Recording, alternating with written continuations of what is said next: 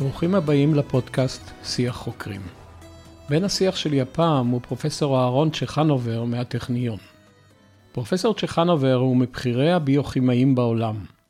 הוא זכה בפרס נובל בכימיה לשנת אלפיים וארבע, יחד עם פרופסור אברהם הרשקו ופרופסור אירווין רוז, על גילוי של המערכת המרכזית לפירוק ממוקד של חלבונים בגוף החי. פרופסור צ'חנובר מסביר מה גילה במחקריו ומדוע זה חשוב כל כך. מה מספרים לנו הממצאים על הדרך שבה הגוף החי מתקיים לאורך שנים רבות, למרות שמרכיבי הגוף מתחלפים במהירות רבה? מה מבשרים מחקריו האחרונים על אפשרויות לפיתוח תרופות מסוג חדש לממאירות, ואולי גם למחלות דגנרטיביות כמו אלצהיימר ופרקינסון? ובדרך גם נדבר על רפואה ומחקר בכלל, ואפשרות השילוב ביניהם, ועל מה מדאיג אותו ביכולתה של המערכת הרפואית בישראל להיות מוכנה למשבר אמיתי. ונדבר גם על מה מרגש אותו בחיי היום-יום, מהי המטרה הקונקרטית שהוא חולם עליה במחקריו עתה, וגם מה החלום הרחוק שלו שישאר בגדר חלום ומדוע. שלום לפרופסור אהרון צ'חנובר, המון תודה שהסכמת להצטרף לשיח חוקרים, לכבוד הוא לנו. ואני חושב שהצופים ייהנו מאוד וילמדו הרבה. תודה שבאת.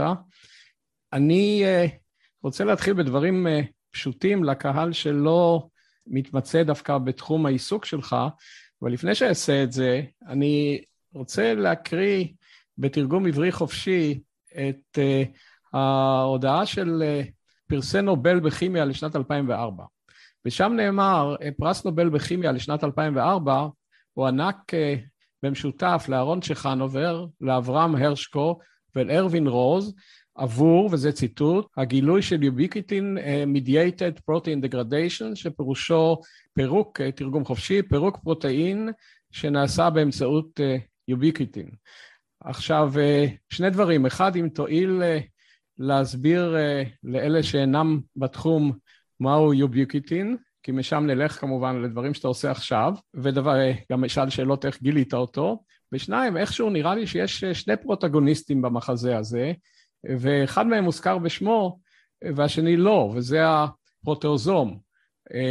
אז אם אתה תועיל לספר קצת על המערכת של ה-ubiquitin, ומה משמעותה ומדוע היא חשובה כל כך. טוב, נתחיל מה, מהסוף, ואז נתגלגל אל ההתחלה.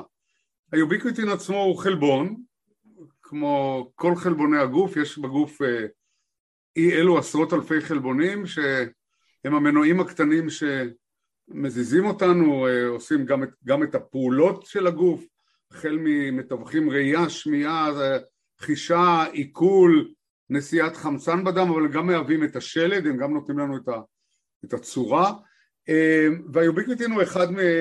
אותם חלבונים, והוא בעצם, כמו שוועדת פרס נובל קרא לו, תג המוות, הוא בעצם נושק לחלבונים אחרים את נשיקת המוות שלהם, הוא נדבק לחלבונים אחרים, וברגע שהוא נדבק אליהם, אני תמיד מדמה את זה באיזושהי אה, דימוי אה, אכזרי, מדים הכתומים, שמלבישים את הנידונים למוות בכלא הנסוויל בטקסס.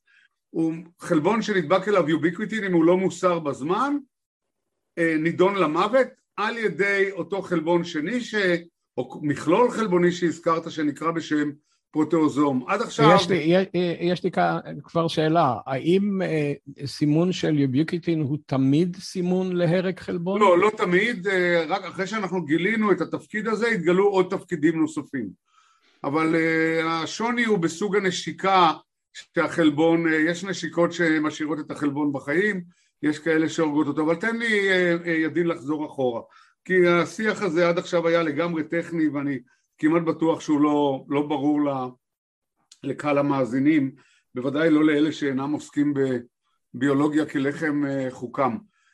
אנחנו אה, יצורים מאוד דינמיים, כלומר, אה, נכון שאנחנו נולדים אה, אה, במשקל של שלושה קילו, ואז לאט לאט אנחנו צומחים, ובגיל שש עשרה, שבע עשרה, שמונה עשרה מגיעים למשקלנו הסופי פחות או יותר, ואז אה, ההנחה הפשוטה אומרת, אוקיי, נעצרנו, אנחנו מזדקנים וכולי, אבל המרכיבים שנמצאים איתנו חיים איתנו כל עוד אנחנו מהלכים על פני האדמה, ולא כך הוא.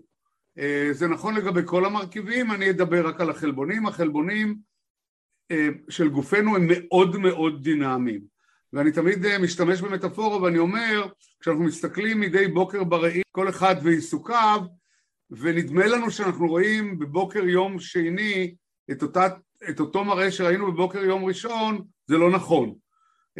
בין יום ראשון ליום שני התחלפו חלק ניכר מחלבוני הגוף, בהם גם חלבוני הפנים, האור, העיניים. כמה בערך? ש... כמה בערך? אז אני אומר, בסדר גודל של חמישה עד שישה אחוז.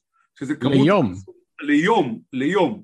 עכשיו, חלק מן החלבונים הם מאוד קצרי חיים, הם מתחלפים מספר פעמים בשעה. כלומר, יש זמן מחצית החיים שלהם. המילה זמן מחצית חיים היא מושג כמותי שביולוגים משתמשים בו. כשיש לך מאה מולקולות של חלבון, כמה זמן לוקח ל-חמישים מהם להתפרק? זה יכול להימדד בדקות ספורות. אז יש כאלה שמתחלפים מספר פעמים בשעה, ויש כאלה שחיים ימים ארוכים, כמו החלבון האדום של כדוריות הדם האדומות, ההמוגלובין, שחי כ-מאה ועשרים יום.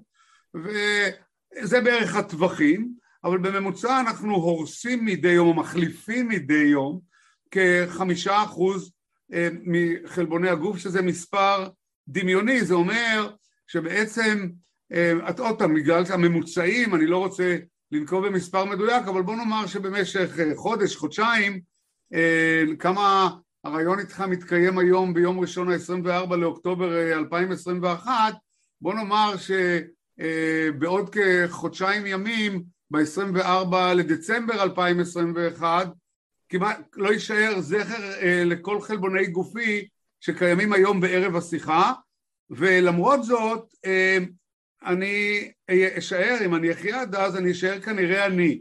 כלומר, השאלה היא ש... שכה, יש פה הקבלה מאוד יפה לפרדוקס שאני, יווני שנקרא ספינה של תזאוס. תזאוס, הגיבור היווני, אני לא יודע אם אתה מכיר את הסיפור, כאשר הוא חזר עם ספינתו, שמו את ספינתו על החוף, ומכיוון שזה היה עשוי מעץ, היה צריך מדי פעם כדי שתשאר הספינה להחליף את הקרשים, ובסופו של דבר הוחלפו כל הקרשים, והשאלה הפילוסופית, האם זו אותה ספינה? אז אתה מעלה את השאלה אם זה אותות צ'חנובר. זה מזכיר את השיר הזה של מייק בורשטיין, אם היום אני לא מה שהייתי לפני חודשיים, אז מי אני בכלל? אתה יודע, כל אחד בעולם הדימויים שלו, אתה בתזאוס, אני במייק בורשטיין. הדבר הזה הוא מדהים, לא, הספינה איננה אותו הספינה, היא ממש לא אותה ספינה, ואני, זה כבר באמת שאלה פילוסופית, העובדה היא שיש לי את אותו מראה, אבל זה לא אומר כלום, כי גם הספינה אותו דבר, אבל יש לי את אותו זיכרון, או נגיד הוא השתפר קצת, קצת נשתכחו דברים, קצת נוספו דברים, יש לי את אותו כישרון, אני מקווה, את אותן רגשות, אהבות, צנאות, חוויות, כלומר, הפונקציות הגבוהות, נותרו, למרות שבעצם התוכנה נותרה, אבל החומרה הוחלפה.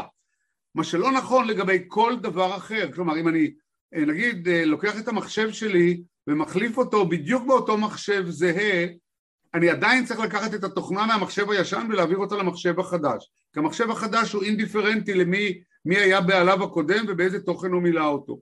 אני לא צריך לעשות את זה, למרות החילופים. אז יש כאן שתי, כמה שאלות, א' בכלל למה אני צריך את החילופין האלה, למה זה קורה בכלל, ו, וב' איך עדיין, למרות שהכל מתחלף, התוכן העיקרי שאנחנו כבני אדם מייחסים לעצמנו מותר.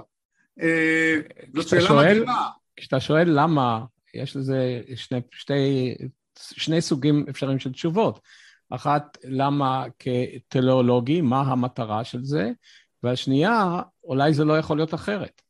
ויש לזה הרבה סיבות ביולוגיות, והסיבה הביולוגית החשובה, או לא החשובה ביותר, אחת מהן, זה שחלבונים הם מאוד רגישים, הם רגישים לקרינה, הם רגישים לחום, הם רגישים לחמצון, הם רגישים לכל מיני שינויים. בואו ניקח דוגמה פשוטה,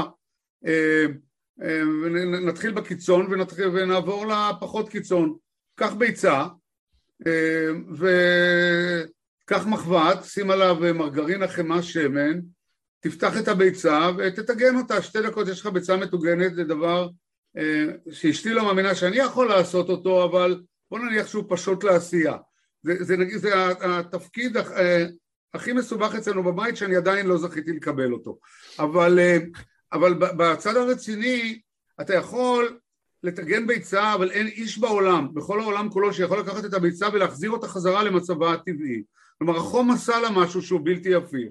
אותו דבר ביצה קשה, אנשים תמיד אומרים לי, אה, זה לא חוכמה כי שברת אותה. אני אומר, לא, בואו לא נשבור אותה, ניקח ביצה רגילה, נשים אותה בתוך, ה, בתוך המים הרותחים, כמה דקות, אי אפשר להחזיר אותה חזרה. אז בלתי יפיר. אז אומרים לי, אה, זה לא חוכמה, זה מים רותחים. אני אומר, אוקיי, בואו נעשה את הניסיון בטמפרטורת החדר.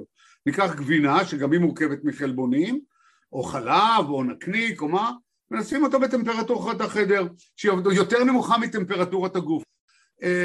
נשים אותה במטבח, תשאיר את הגבינה על השולחן מספר שעות או מספר ימים, היא תרכב, יקרה משהו בלתי הפיך, אותו דבר לבשר.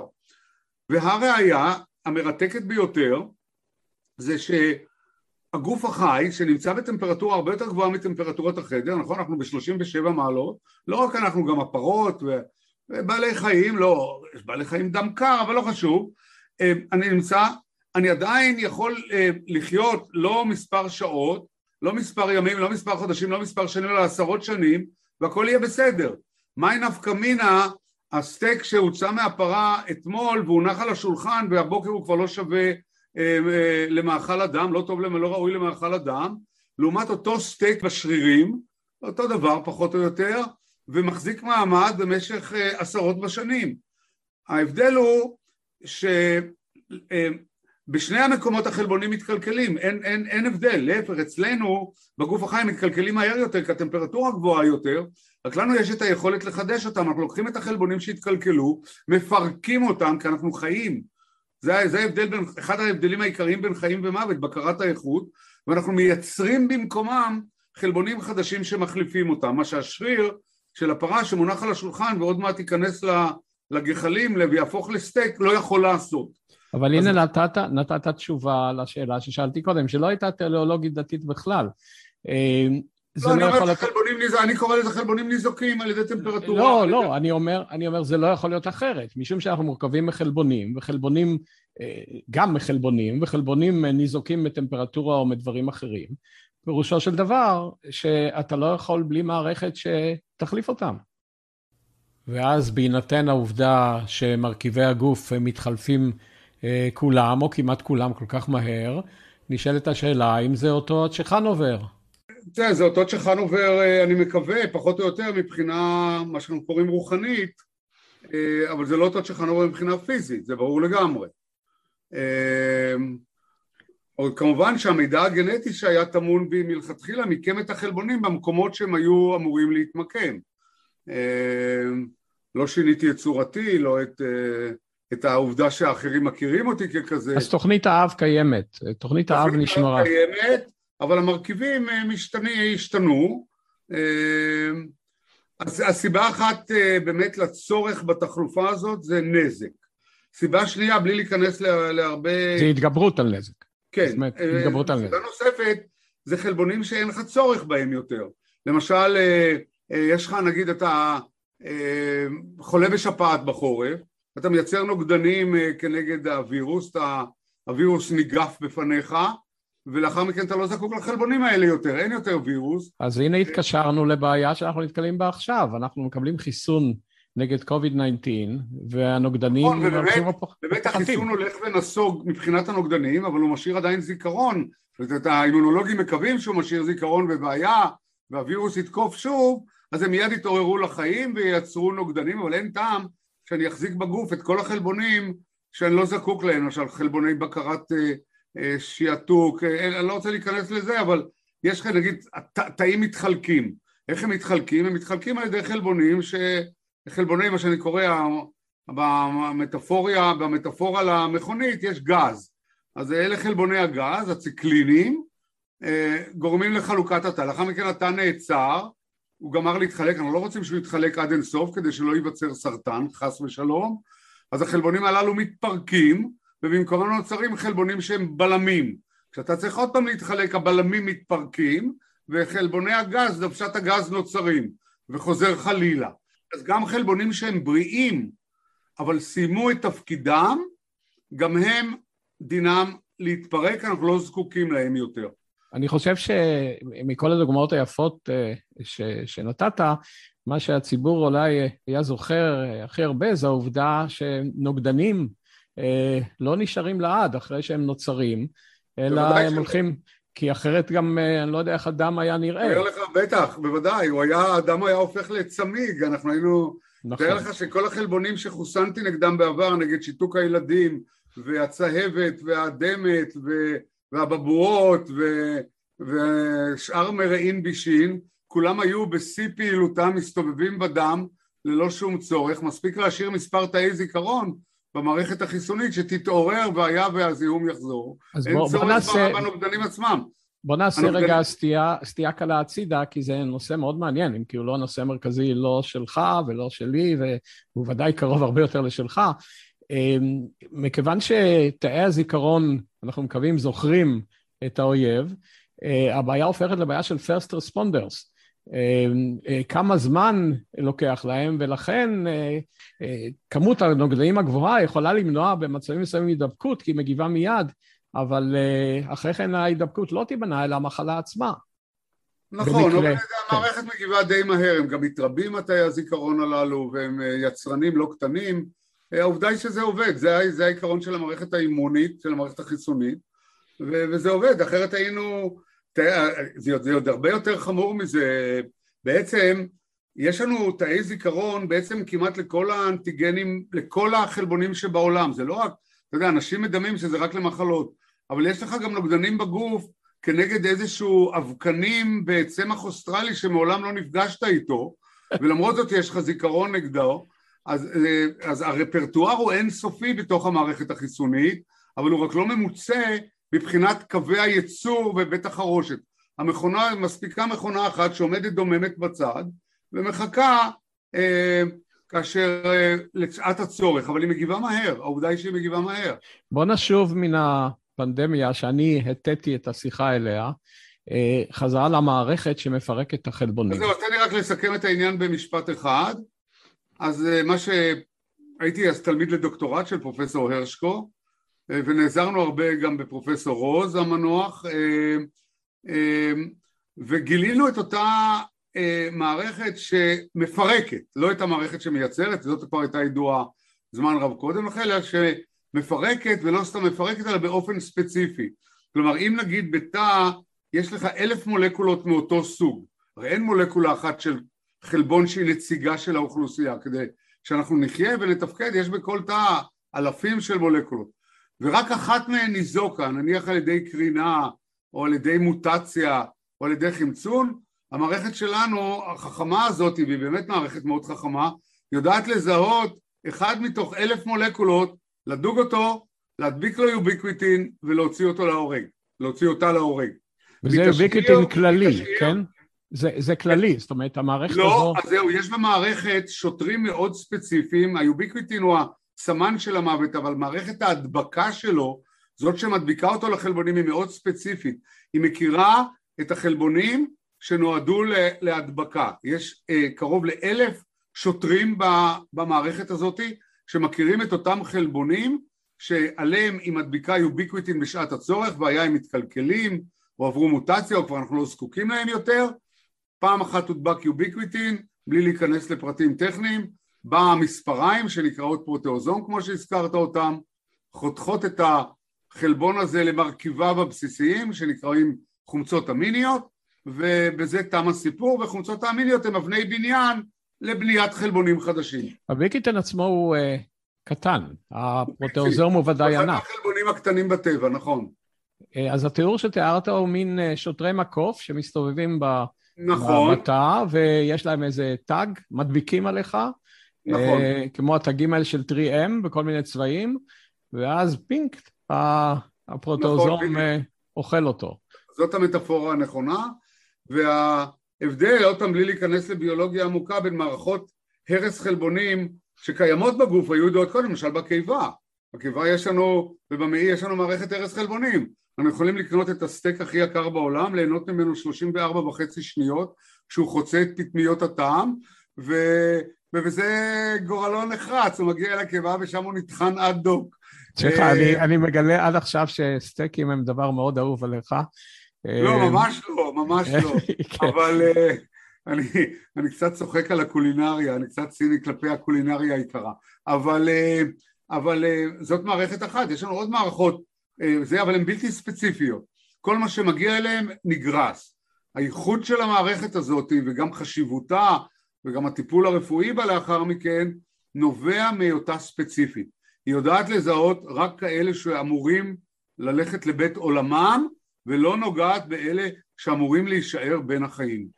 זה סיפור מרתק, ואני קראתי, הלכתי אחורה וקראתי את המאמר, אם אני לא טועה, הראשון שפרסמתם בנושא, שהוא מ-אלף תשע מאות שבעים ושמונה, אגב, אם יש, ואני מקווה שיש סטודנטים ופוסט-דוקים, ומדענים צעירים בקהל, כדאי להזכיר להם שהמאמר המופלא הזה התפרסם בעיתון שנקרא בי בי אר סי, שהיום אני מניח לא, לא מפרסמים הרבה, מה שמראה שאין קשר ישיר בין חשיבות המסר לכתב העת שבו מתפרסם, אבל לא, לא, לא זו הנקודה. הנקודה שאני רוצה לשאול, אני קראתי את המאמר והגעתי בסופו, שאלתי את עצמי, האם כשכתבתם את זה, אתה חשבת כבר שזה ממצא שפותח דרך לסיפור יוצא מן הכלל, או שטרם?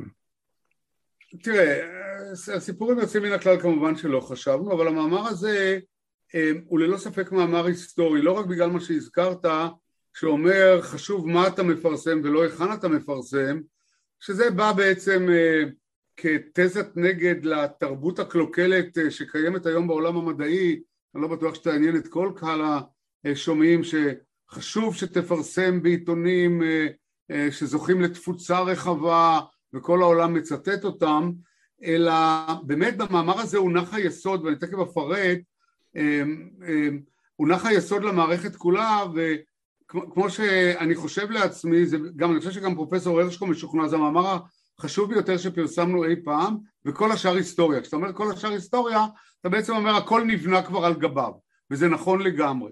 ואני אגיד לך מה, מה בדיוק הממצא העיקרי בו, בתוך המאמר שפורסם בעיתון, אגב, העיתון קיים עד היום, אני אוהב מאוד לפרסם בו, אני עוד שומר עדיין, לו... עדיין? עדיין? כן, כן, אני מפרסם בו לפחות פעם בשנה, המאמר האחרון שפרסמתי היה לפני מספר חודשים, אני שומר לו חסד נעורים, והממצא הזה היה מאוד חשוב. כשאתה מדבר על פעילות של הרס חלבונים, אתה מדבר על טנגו. טנגו זה ריקוד, כידוע, ששניים רוקדים בו. וגם העולם ההרס של החלבונים הוא עולם של שניים, הוא עולם של האנזים המפרק, שנקרא בשם פרוטאז, בלשון גנרית, והחלבון המטרה שאמור להתפרק. בקיבה יש טריפסין, הוא מכיר חלבונים מסוימים, כימוטריפסין, לא חשוב. מה שגילינו במערכת שלנו, ששם יש שלושה לריקוד הזה. יש שני מרכיבים שדרושים לפירוק וחלבון שמתפרק. מכיוון שזה היה, הייתה הפרדה מאוד גסה, אז אמרנו ברגע שהשתחררנו מהפרדיגמה שזה אחד מול אחד וזה שניים מול אחד, גם השניים האלה היו נמצ... נמצאו עדיין בתערובת חלבונים, אמרנו מי, מי אומר זה שניים, אולי זה שלושה, אולי זה שישה, אולי זה שנים עשר, ואז שינינו לחלוטין את, את הגישה, את גישת הניקוי, את הקונספט של הניקוי, אנחנו ביוכימאים, ביוכימאים, אה, הפורטה שלהם זה לנקות חלבונים. אבל גם אנחנו... לבשל, ואתה כפרת בזה קודם. כן. דברים מבשלנים טובים.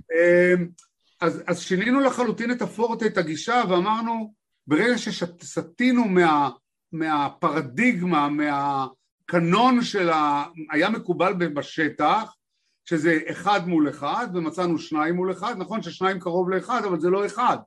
אז אמרנו, עכשיו אנחנו משנים את הגישה, ואנחנו מפרקים ומפרקים בסוף סיפור, רק בשנת אלפיים, כבר לא אנחנו, היינו כבר הרבה מעבר לתגלית, כשהגנום האנושי פורסם לראשונה, כלומר, הקוד שמקדד אותנו, את חומצות, חומצות הגרעין, הרצף של חומצות הגרעין, שמכילות את המידע, איך מקודדים אדם, התגלה, הסתבר שהמערכת שגילינו מורכבת לא מחלבון אחד, לא משניים, לא מעשרה, לא ממאה, לא מאלף, אלא קרוב לאלפיים חלבונים. היא מהווה למעלה מעשרה אחוז מן הקוד. החלבונים הללו הם מרכיבים של המערכת מעבר ליוביקיוטין.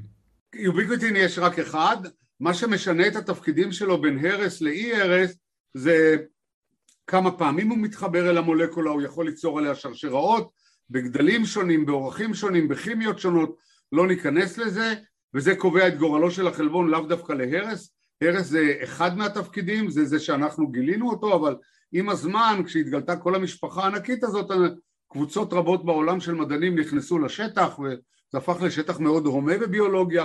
מה הדוגמאות של תפקידים אחרים? תפקידים אחרים זה למשל להביא חלבונים לאתרי, הוא כמעין דבר, הוא מביא חלבונים לאתרי, ה, ה, ה, למיקום התוך תאי שלהם. האתר הוא בנוי מרחובות, מבתים, מעברונים, תפקיד מסוים הוא להפעיל חלבונים, תפקיד אחר הוא לשתק חלבונים, כלומר לא להרוס אותם, רק להגיד להם אל תהיו פעילים, או כן תהיו פעילים. היוביקיוטין יודע לדבר עם זרחן, שהוא עוד סיגנל אחד שזכה להכרות בינלאומיות מאוד חשובות במשך השנים וכו'.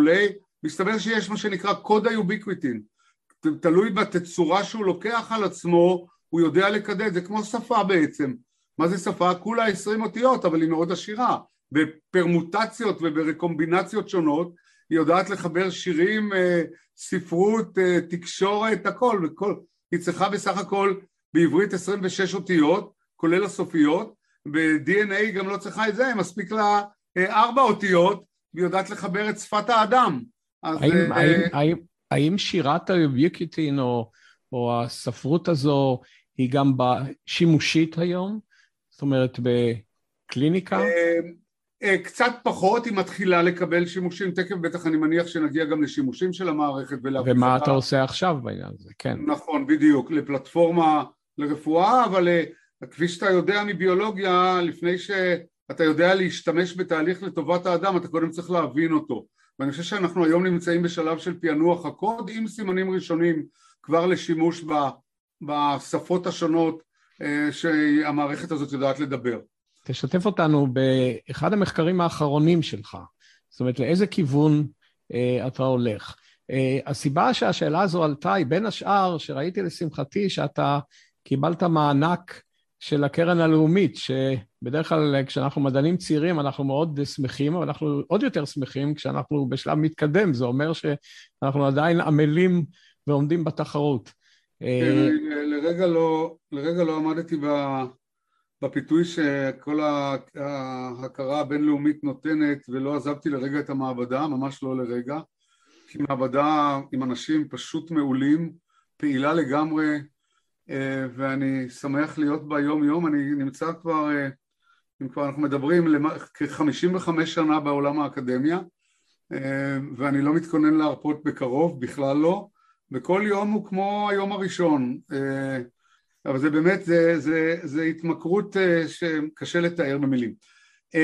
הגרנט שקיבלנו מבוסס כמובן, זה גרנט די יוקרתי, או בסכום מאוד גדול, יאפשר לנו מרווח נשימה גדול, ברפואה מותאמת אישית. המערכת היוביקיוטין הפכה בשנים האחרונות לפלטפורמה מאוד עשירה לפיתוח תרופות.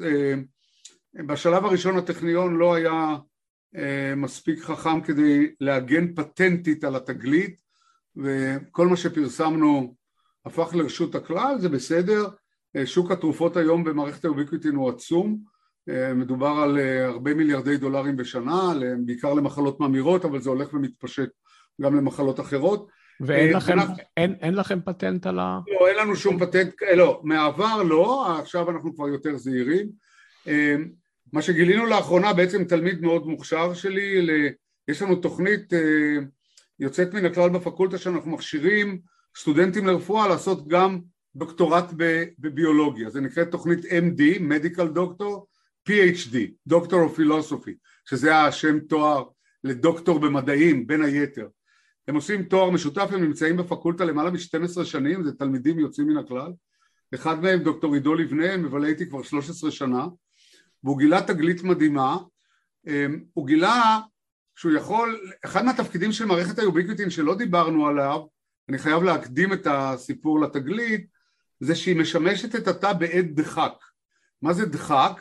דחק זה למשל רעב. בלילה אנחנו רעבים, נכון? אנחנו לא אוכלים בלילה, אז התאים רעבים, אז הם קצת אוכלים את עצמם. אתה לא אוכל בלילה. אני לא, אני גם אוכל בלילה.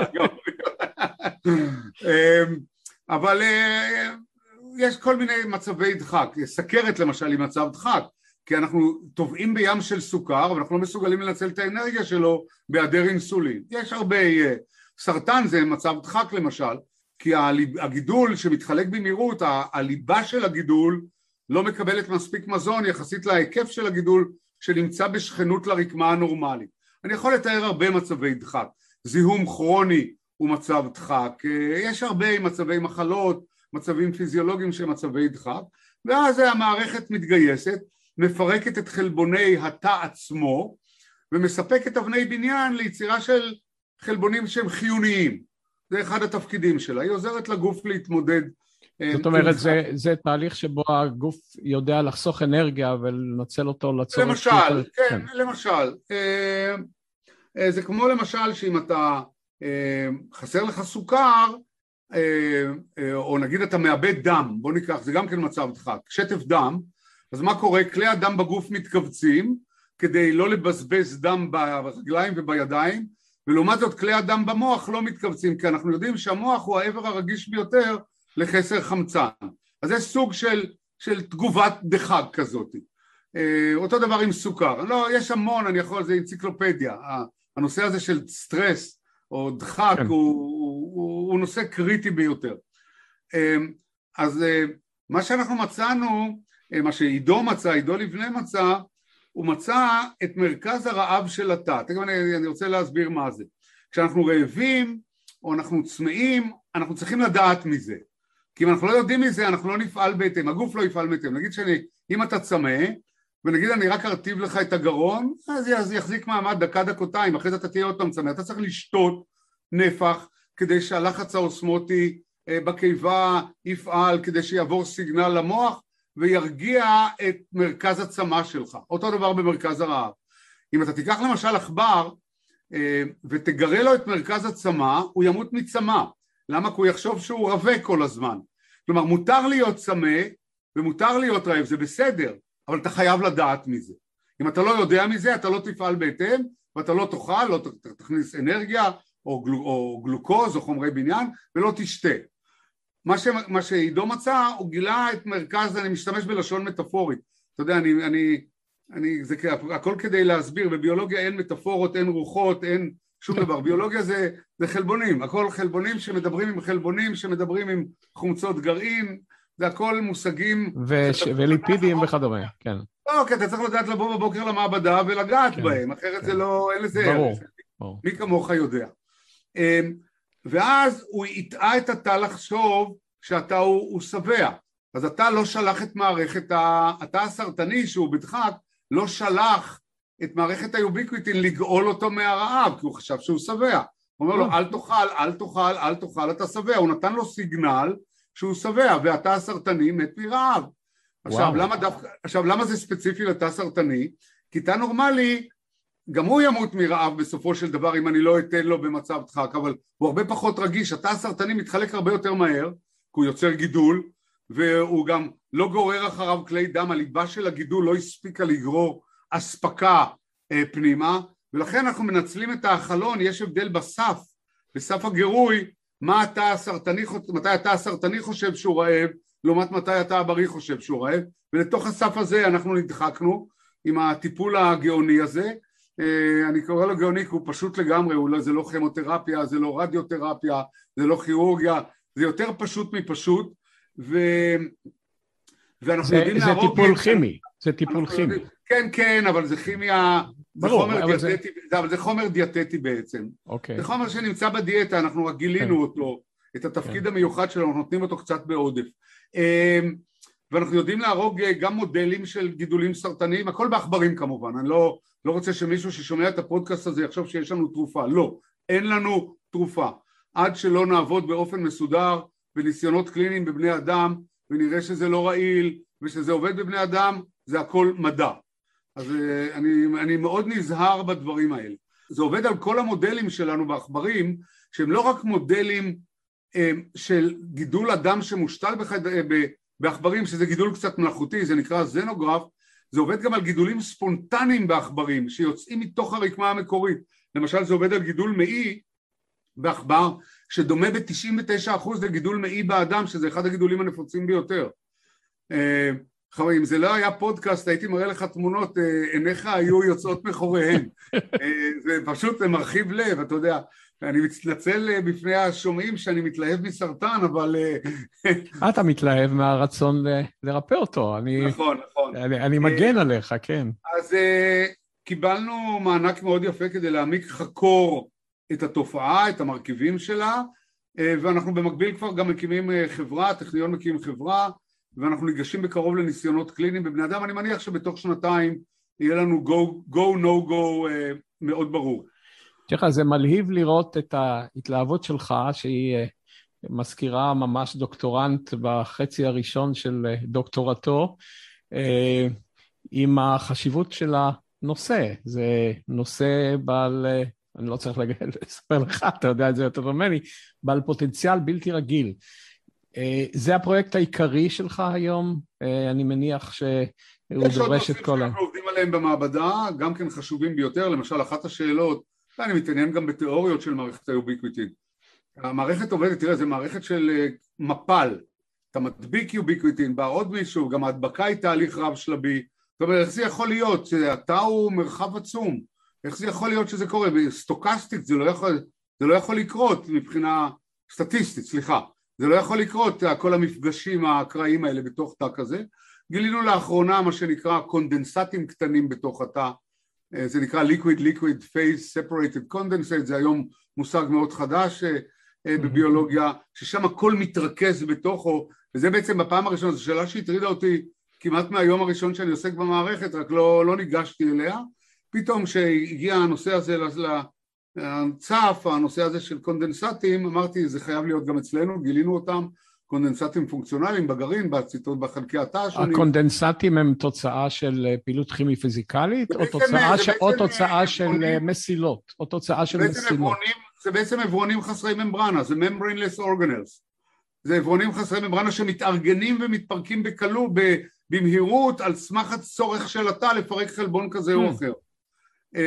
אז זה בפעם הראשונה מסביר איך בכלל המערכת הזאת עובדת, ידענו איך היא עובדת על נייר, אתה יודע, ידענו את חלבון א', חלבון ב', חלבון ג', אבל לא הייתה קיימת בכלל הכימיה הפיזיקלית, לא הייתה לגמרי שכוחה בעניין הזה, אף אחד לא נגע בה, ופתרנו, אני מקווה לא פתרנו, התחלנו לגשת גם לבעיה הזאת, אנחנו עובדים על עוד נושאים במעבדה, המעבדה גדולה, אבל, אבל הנושא הזה הולך וצובר תאוצה, הנושא הזה שעכשיו זכה למענק נדיב מהקרן הלאומית למדע.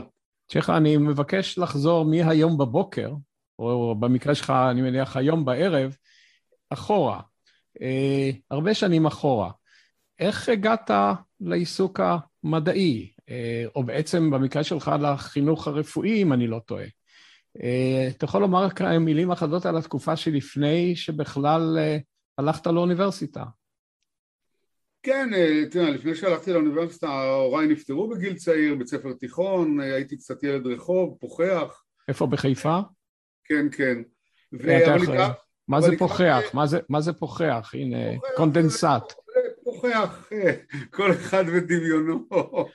פשוט ההורים נפטרו בגיל צעיר, נזרקתי לרחוב, ואז נשמות טובות אספו אותי, גם אחי המבוגר ממני, וגם דודתי המנוחה, אחות אמי, אחי שיבדל לחיים ארוכים, שמבוגר ממני היה לי מזל, מבוגר ממני ב-ארבע עשרה שנה, והעמידו אותי על רגליי, ובתיכון התאהבתי בביולוגיה, ופשוט התאהבתי בביולוגיה, אתה יודע, ושאלות מאוד פשוטות, זאת הייתה, כפי שמכיוון שאנחנו קרובים בגיל, אתה ודאי יודע שבשנות ה-שישים הביולוגיה הייתה שונה לגמרי מהביולוגיה של היום, הייתה הרבה יותר תיאורית והרבה פחות מכניסטית, הרבה פחות מנגנונית, אבל אהבתי את השאלות אפילו, אתה יודע, למה עלים ירוקים, ולמה אדם אדום, ולמה... ואחי הביא לי בגיל אחת עשרה את המיקרוסקופ הראשון שלי, יש לי אותו... חבלת לו בווידאו, עוד פעם לא, אז בודקאסט. יש לך אותו פה בחדר? כן, כן, יש אותו פה מאחוריי. והלכתי למגמה ביולוגית בית ספר תיכון, ואז אמרתי, אני אלמד רפואה, כי רפואה זה גם מקצוע מכובד, וגם אתגרי כזה וזה, וזה גם ביולוגיה, והתקבלתי, אז היה בית ספר לרפואה יחיד במדינת ישראל, בפקולטה לרפואה באוניברסיטה העברית בירושלים, זה היה שנת שישים וחמש, אמצע שנות, טרם מלחמת ששת הימים אפילו. התחלתי ללמוד רפואה, אבל כעבור כמה שנים, תוך כדי לימודי הרפואה, הבנתי שהבחירה לא הייתה לגמרי נכונה, לא משום שרפואה, רפואה מאוד מעניינת, היא מרתקת. עובדה שעד היום אני בית ספר לרפואה, עוסק במחלות וכולי, אלא הבנתי שהמחלות הן מאוד מאוחרות. אתה כבר רואה את קצה הדרך, כשיש סרטן, אתה כבר רואה גידול גדול, הוא התחיל שנים קודם. ורציתי להבין מה, או כשבן אדם נופל ברחוב מהתקף לב, כשהעורקים הכליליים שמביאים דם לליבו נחסמו, עבר הרבה זמן, אה, אה, קודם גם למדנו את זה כשהיינו סטודנטים לרפואה, שהאמריקאים ניתחו חיילים צעירים שמתו במלחמת קוריאה, וגילו את תחילתה של מחלת הלב, עוד באותם בני שמונה עשרה. אה, אמרתי לעצמי, לטפל בסוף זה לא, זה רע מאוד, אתה רוצה למנוע את זה, ואתה רוצה להבין את הבסיס, ואמרתי, באופן נאיבי לחלוטין, הייתי אומר, בדיעבד מטומטם לגמרי, אה, חשבתי שאם אני אלך לעסוק במדע, אז אני אבין את בסיס המחלות. אז זה הפך לנכון בחלק מאוד קטן של הדברים, כי הייתי מאוד נאיבי לגבי כמות הידע, מה זה מחלה בכלל, ומה זה, אז לא היה גנום, לא היה די אן איי, לא היה, כמעט התיאוריה, התיאוריה המרכזית של הביולוגיה לא הייתה קיימת. אבל אז, עסקת, עסקת ברפואה קלינית? כן, כן.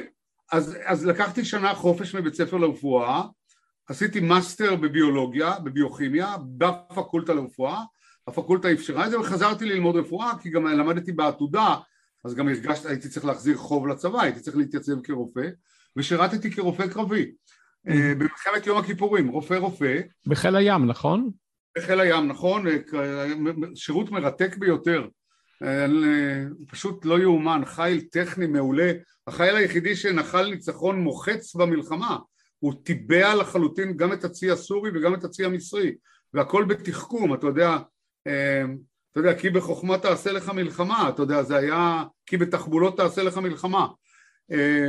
אחר כך עשיתי גם הקפה מסביב לאפריקה עם הסטילים, כי היה צריך להביא סטילים לשער המשך, שירות מן היותר מרתקים ו-rewarding, מתגמלים. ואז כשהשתחררתי עוד נגעתי קצת בכירורגיה, עוד קצת הייתי מבולבל מה אני באמת רוצה לעשות, אתה יודע, אתה תמיד בלחץ של בני המחזור שלך, שהם כבר מתמחים ורופאים, אבל אז אמרתי די לעניין הזה, ונרשמתי ללימודי דוקטורט בטכניון, בפקולטה לרפואה, בעצם התראיינתי אצל מספר מנחים אפשריים, ובחרתי באברהם, משום ש... באברהם הרשקו, משום שהוא היה הצעיר ביותר, וגם המאתגר ביותר, כי הוא אמר לי ש... יש לו תיאוריה, אגב, כל הסיפור הזה על חלבונים הוא שלו, לא שלי. הוא התחיל בזה בעצם, כשהוא היה... על הרס, הוא... על הרס הוא... החלבונים. על פירוק כן. החלבונים. הספציפי. כן. הוא בפוסט-דוקטורט שלו, הוא בעצם רק חזר מפוסט-דוקטורט. הלכתי לעבוד אצל פוסט-דוקטורנט, שזה עתה יצא מביצתו. הוא היה מרצה בכיר לא קבוע בפקולטה, הוא רק הובא לפקולטה לרפואה על ידי הדקן המקים, והוא, אני חושב שמה שהוא הציג בפניי היה את סימן השאלה והאתגר הגדול ביותר. אני מניח שיש משהו, אולי יש משהו, זה תהיה הרפתקה וכולי, הוא מאוד לואו-קי אברהם, אבל, הוא, אבל הבנתי בדיוק את העניין ואמרתי, זה בדיוק מתאים לי הסיפור הזה, והתחלנו, אמרתי מה יקרה, אני אעבוד שנה, שנתיים, לא יקרה כלום, נחזור לחדר ניתוח, לא, לא, לא לקחו ממני את רישיון הרופא.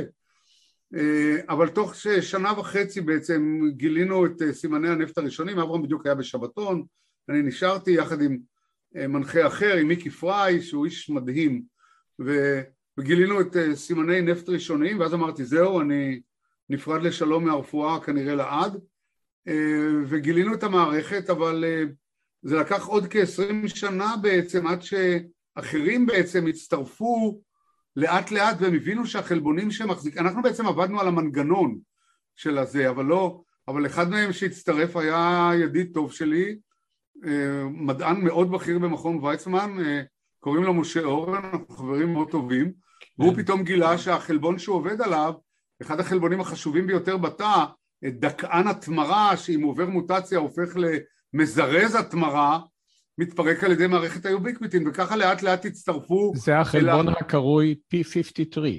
נכון, פי חמישים ושלוש. זה חלבון שמשה גילה אותו, וגם לאחר מכן גילה את תפקידו, זה חלבון מרכזי ביותר ששומר עלינו בעצם, ותפקידו העיקרי הוא שומר עלינו מפני סרטן, הוא המגן הטוב ביותר שלנו מפני סרטן, ומשה גילה שהחלבון מתפרק על ידי מערכת האוביקיוטין, אבל זה לא היה רק משה, עוד אחרים לאט לאט הצטרפו, ופתאום נשמעו קולות פיצוצים מסביב, ההוא שעבד על החלבון החשוב הזה, וההוא שעבד על החלבון החשוב הזה, ופתאום נוצרה קהילה, שגם נזקקה לנו, כי לנו היו את כלי העבודה, הטכניים, איך לבדוק את הדבר הזה, והם באו עם החלבונים שלהם, והקהילים ביחד עם החשיבות שהמערכת סברה כתוצאה מהצטרפות של חלבונים חשובים שהרגולציה שלהם, הביסוד שלהם מטווח על ידי המערכת, הניפו את, בשנות ה-תשעים את המערכת אל על, בצורה שללא תקדים, ובאמת זה מה שקרה. אני מבקש לחזור שנייה לנושא של הרפואה. האם פירושו של דבר שקשה מאוד להיות רופא חוקר, אתה צריך לבחור או רפואה או מחקר, או שאתה רואה דרך לשלב בין השניים? זאת שאלה קשה ביותר, שמי כמוך כחבר אקדמיה שעוסקת בנושא הזה, ולא רק בארץ, אנשים מנסים לעלות עליה, וזה מאוד תלוי. אני חושב שאפשר להיות רופא חוקר, ולשלב בין השניים ואפילו רצוי. אבל זה מאוד תלוי במערכת הבריאות באותה מדינה. במדינת ישראל לצערי זה כמעט ובלתי אפשרי, ואני חושב שרופאים בולטים, שהם גם חוקרים בולטים, אני יכול למנות אותם על אצבעות יד אחת, שאולי גם כמה אצבעות נקטעו באיזה תאונת עבודה שמה, במסור בהנגריה. למשל ידידנו גידי רחבי. למשל, למשל עוד ידיד אחד שקוראים לו גידי רחבי, וגם לשלישי קוראים גידי רחבי. אני מצטער על הציניות, לא, לא, אני, אני מקפח כאן קהל חשוב. לא ברור, זה רק דוגמה. לא, יש עוד, יש עוד, אבל הם באמת מתי מעט. בארץ זה קשה, כי המערכת מתוקצבת על ידי משרד הבריאות ועל ידי האוצר, שגם ככה קפץ את ידו וייבש את המערכת, ומי כמונו היום רואה את זה בעידן הפנדמיה, איך המחלקות לטיפול נמרץ מגיעות אל קצה גבול היכולת, רק שזה גל קטן של פנדמיה קצת קופץ וכולי, והמצב עוד הרבה יותר גרוע ממה שנראה, כי המלחמה על הפנדמיה הייתה מלחמת דלוקס, כי לא נפגעו קווי חשמל, ולא אינטרנט ולא כבישים, כשתהיה פה מלחמת אמיתית, וכשחיזבאללה יזרע את הצפון בעשרת אלפים טילים, אז נבין כמה הרפואה הזאת מגיעה לאי ספיקה בתוך שעה וחצי, כמה אין פה נוירוכירורגים, כמה אין פה בנקי דם, כמה אין פה מנתחי חזה, וכמה אין פה כלום. זו מערכת שמודבקת ברוק, ולצערי, גם היום הלקחים שנלמדו, הרופאים עדיין נלחמים, ובוקר, השכם והערב, הם טוענים, רבותיי, תתגברו אותנו. זה לא זה, אבל... אז לכן, ללא ספק, שגם לעסוק במחקר, וגם לעסוק ברפואה, זה מאוד קשה. יש מתי מעט שמצליחים. באמריקה, שלה יש בעיות רפואה משלה, אני לא...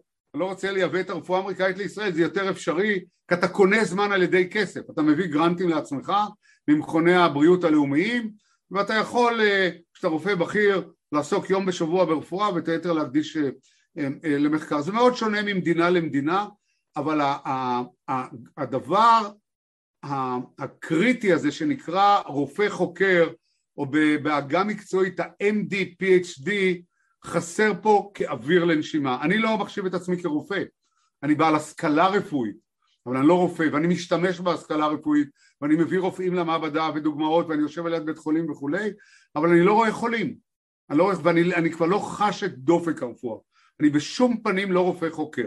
נכון שאני מנצל את החינוך הרפואי לטובת המחקר שלי, אני גם נמצא בבית ספר לרפואה שצמוד לבית חולים, אני עוסק בחינוך רפואי, אבל אני בשום פנים לא נמנע על הספישיס הולך ונכחד הזה, בשום פנים לא.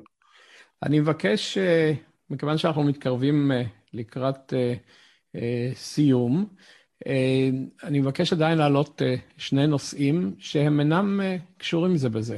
אבל למעשה זה שתי שאלות.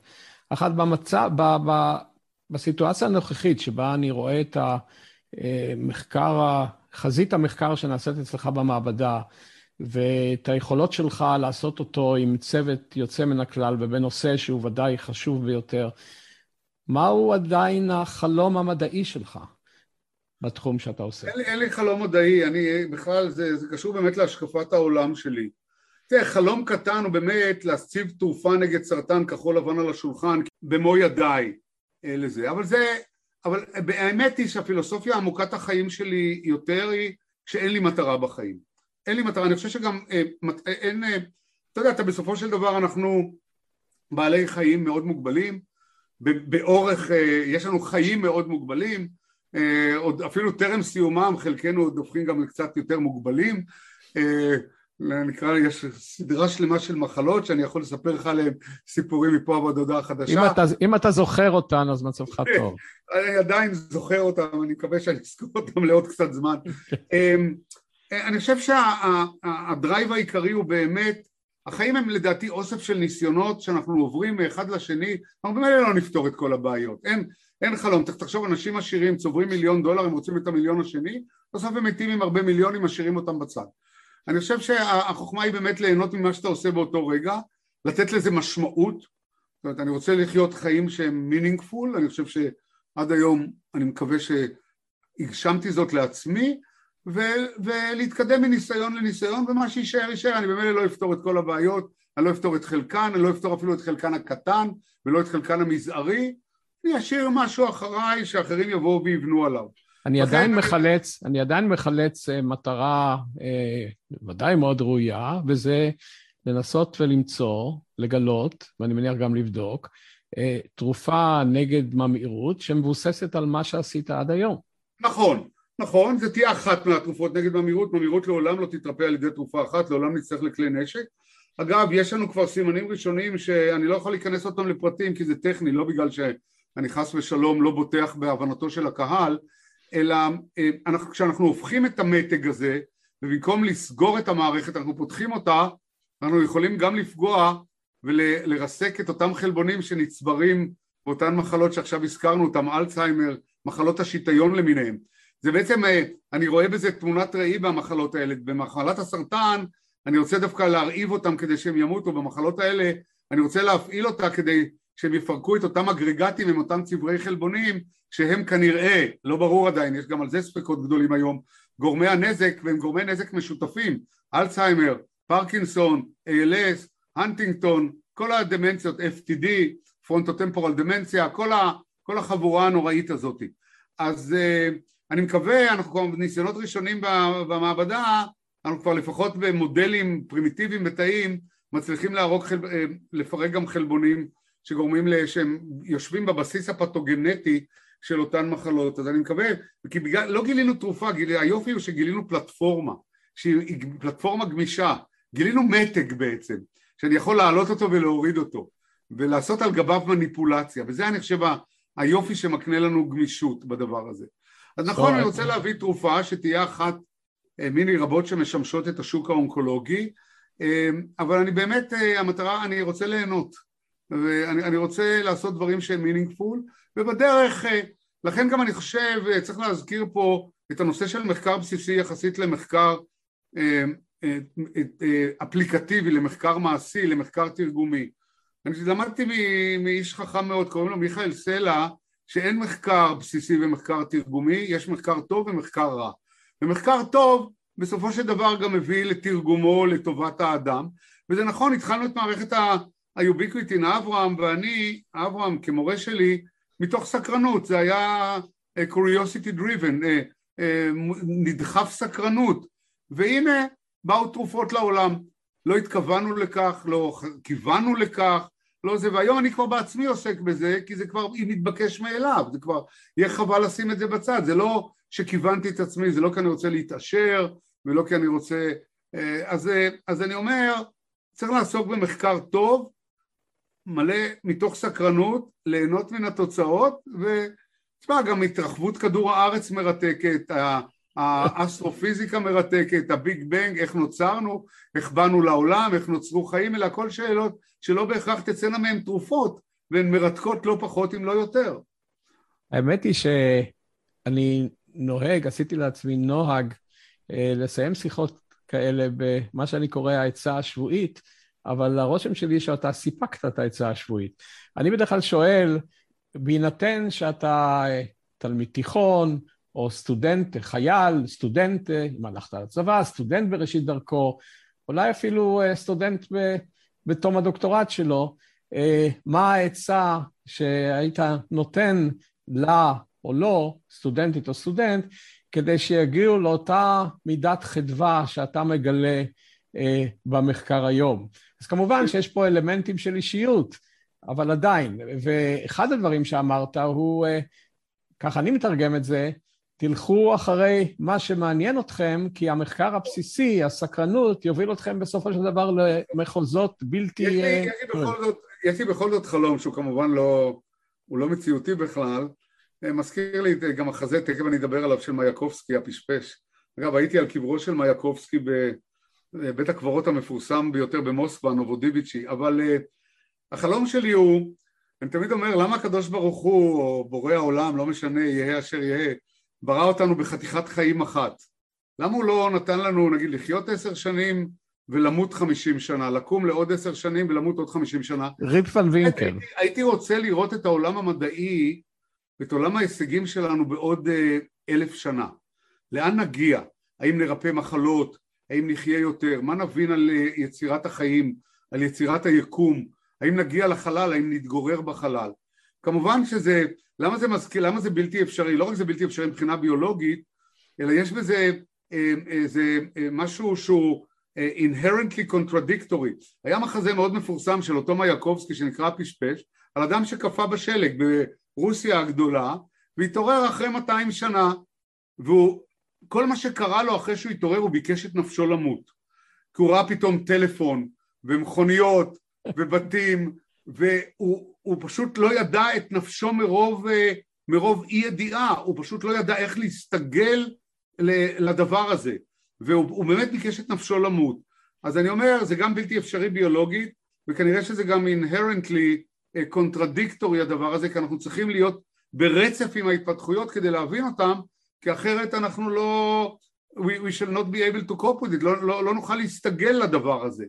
אבל, אבל אני חושב שהחלום הזה אולי מבטא את חלק מהסקרנות הגדולה שלי, להבין הליכים שמסביבי, וגם אולי לראות, תשמע, אני הולך למות, ואני אחמיץ את ריפוי הסרטן, ואת ריפוי האלצהיימר, ואת העובדה שאנשים יחיו מאתיים שנה, ובשבת בבוקר הם ייקחו את הילדים, יטוסו לירח, יחזרו בלילה, בערב, ואולי הם יבקרו את הדוד על הירח.